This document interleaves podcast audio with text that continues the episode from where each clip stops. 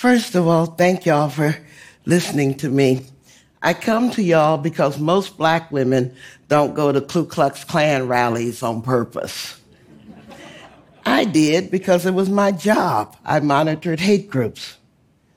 But I really wanted to find out how people could hate strangers so much. Mostly I wanted to work for peace and justice. But fortunately for me, my mentor at the time was the legendary civil rights leader, Reverend C.T. Vivian, who'd been an aide to Dr. Martin Luther King. And C.T. used to say, when you ask people to give up hate, then you need to be there for them when they do. Now, at the time C.T. said those words, I started muttering under my breath because you can't curse out a preacher, you know?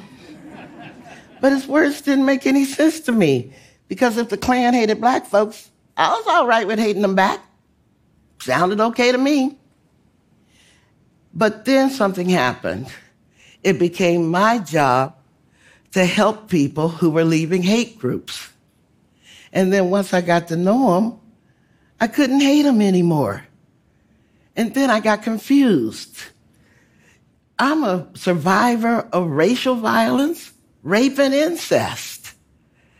And I needed to find another moral compass for my life's work. And that compass had to shift from hate to love. And so that improbable journey is why I'm here to talk to y'all today. You know, because I really want to build a culture and a world that invites people in instead of pushing them out. It's called a calling-in culture. Now, some people really do believe that the only way to do human rights work is the way they want, you know, my way or the highway. But the problem is when many different people think many different thoughts and they move in the same direction, that's a movement. But when many different people think one thought and they move in the same direction, that's a cult. And when you treat potential allies like enemies, you're behaving like a cult, not the human rights movement. My friend Dazon Dixon-Jallow, who's a very smart woman, says that she believes that calling in will be to this digital age human rights movement in the 21st century what nonviolence was to the civil rights movement in the 20th century.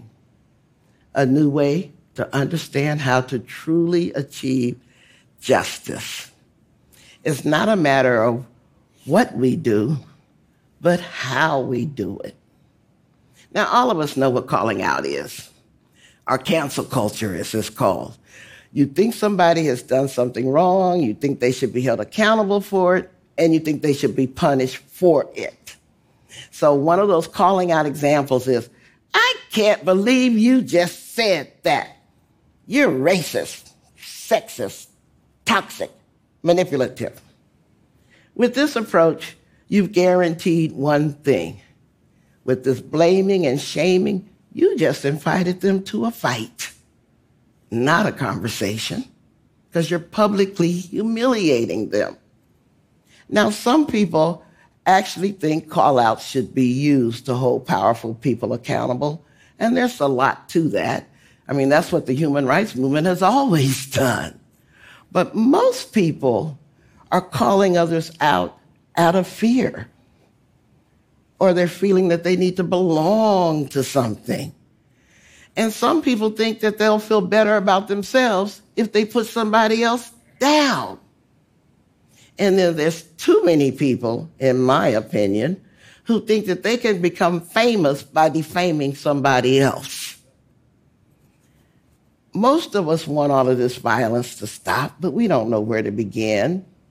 And most of us stay silent because we're afraid that we'll become the next target. So even if something feels unfair, we're silent.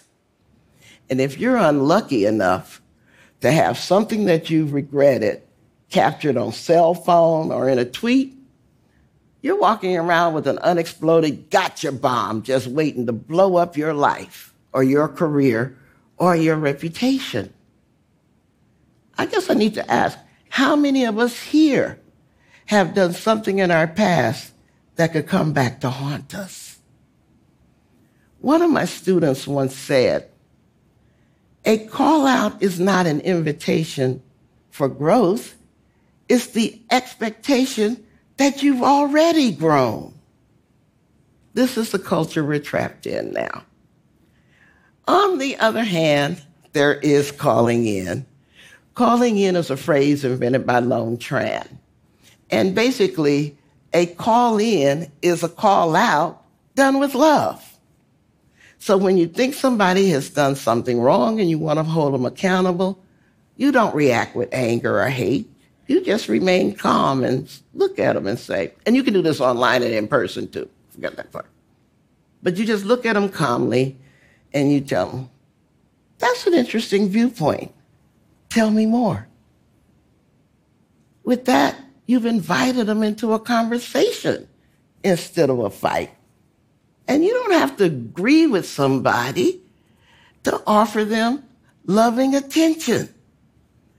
All you're admitting at that moment is that there's a possibility that they're as complicated as you are. And everybody deserves to be heard and to be respected. And if you use this call-in practices like I'm teaching, what you'll do is several things. First of all, you'll lead with love instead of anger and allow somebody else to grow. Secondly, it'll affirm your own inner empathy and your compassion. And you'll feel so good about yourself when you learn that you can grow too in embracing and inviting more people into the world. And then the third thing is that you can call in your friends, your families, your neighbors, your coworkers, all the people you might have given up on in the past because of how they've hurt you. Now, if you're going to embrace this calling in practice, you need some preparation. It begins with self-assessment. First of all, you need to know your motives. Why are you choosing to call somebody in or out? Are you in a healed enough space for somebody else's feelings? If you're not, maybe you're not ready to do the calling in yet. But still, you have those options. And I've taught these tactics to 8th graders, to college students, to C-suite executives. And as I said, they all feel better about themselves for reaffirming their optimism and their hope that they can make a difference in the world. This is so important. And so, if you're not really ready to invest in somebody else's growth with a call-in, or you don't want the inevitable fight if you call them out, there actually is a third option. You can call on them to be a better person. And this was a phrase created by Sonia Renee Taylor. My favorite calling on response is to look the person dead in the eye, cock my head to the side, like I really care, and say, I beg your pardon, and then I wait. Many times they'll start walking back their words just because I'm looking at them like they lost their minds. We can use this calling in, calling out, calling on approach as part of the spectrum of responses we can make to each other, and that's so important. Let me put it this way. One time, I misgendered a student in my class, and I froze in shame because I expected the student to jump down my throat. Because misgendering somebody is a really big deal nowadays.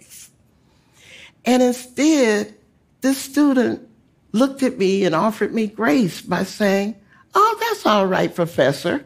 I misgender myself sometimes. An 18-year-old showing me grace. Now, I believe that one of the most effective expressions of calling in is forgiveness. And the most powerful example of radical forgiveness I've ever seen happened after the 2015 church massacre in Charleston, South Carolina, where 9 people were killed. And one of the victim's sons, Chris Singleton, offered his mother's killer, forgiveness.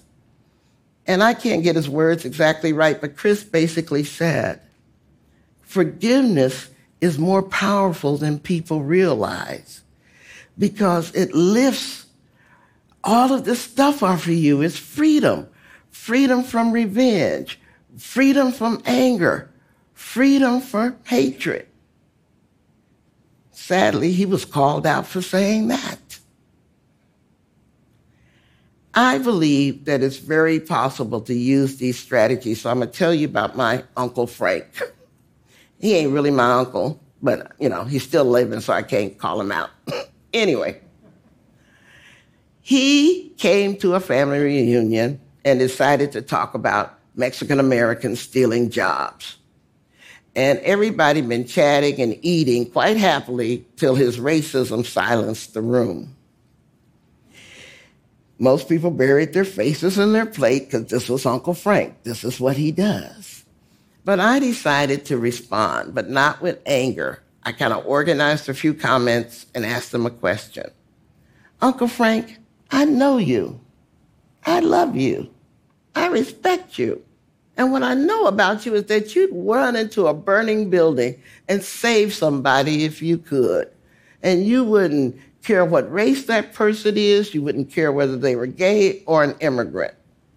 So, Uncle Frank, that's the man I love and respect. So tell me, how can I reconcile that good Uncle Frank I know you are with the words that just came out of your mouth? You haven't called him in. You haven't called him out. You called on him to decide how he's going to be.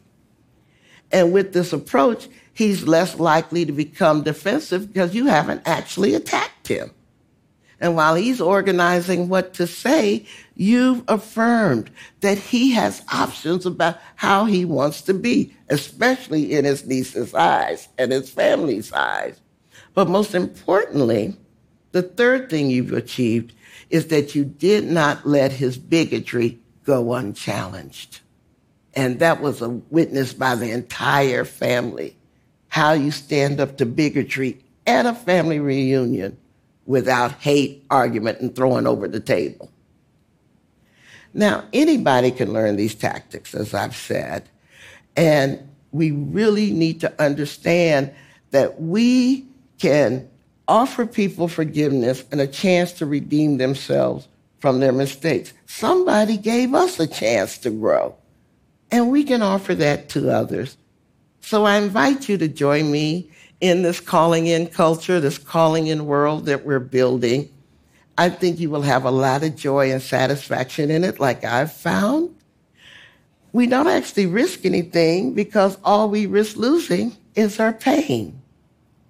And then you'll learn the most powerful lesson I've learned from 5 decades of being a social justice activist. Fighting hate should be fun. It's being a hater that sucks. Thank y'all.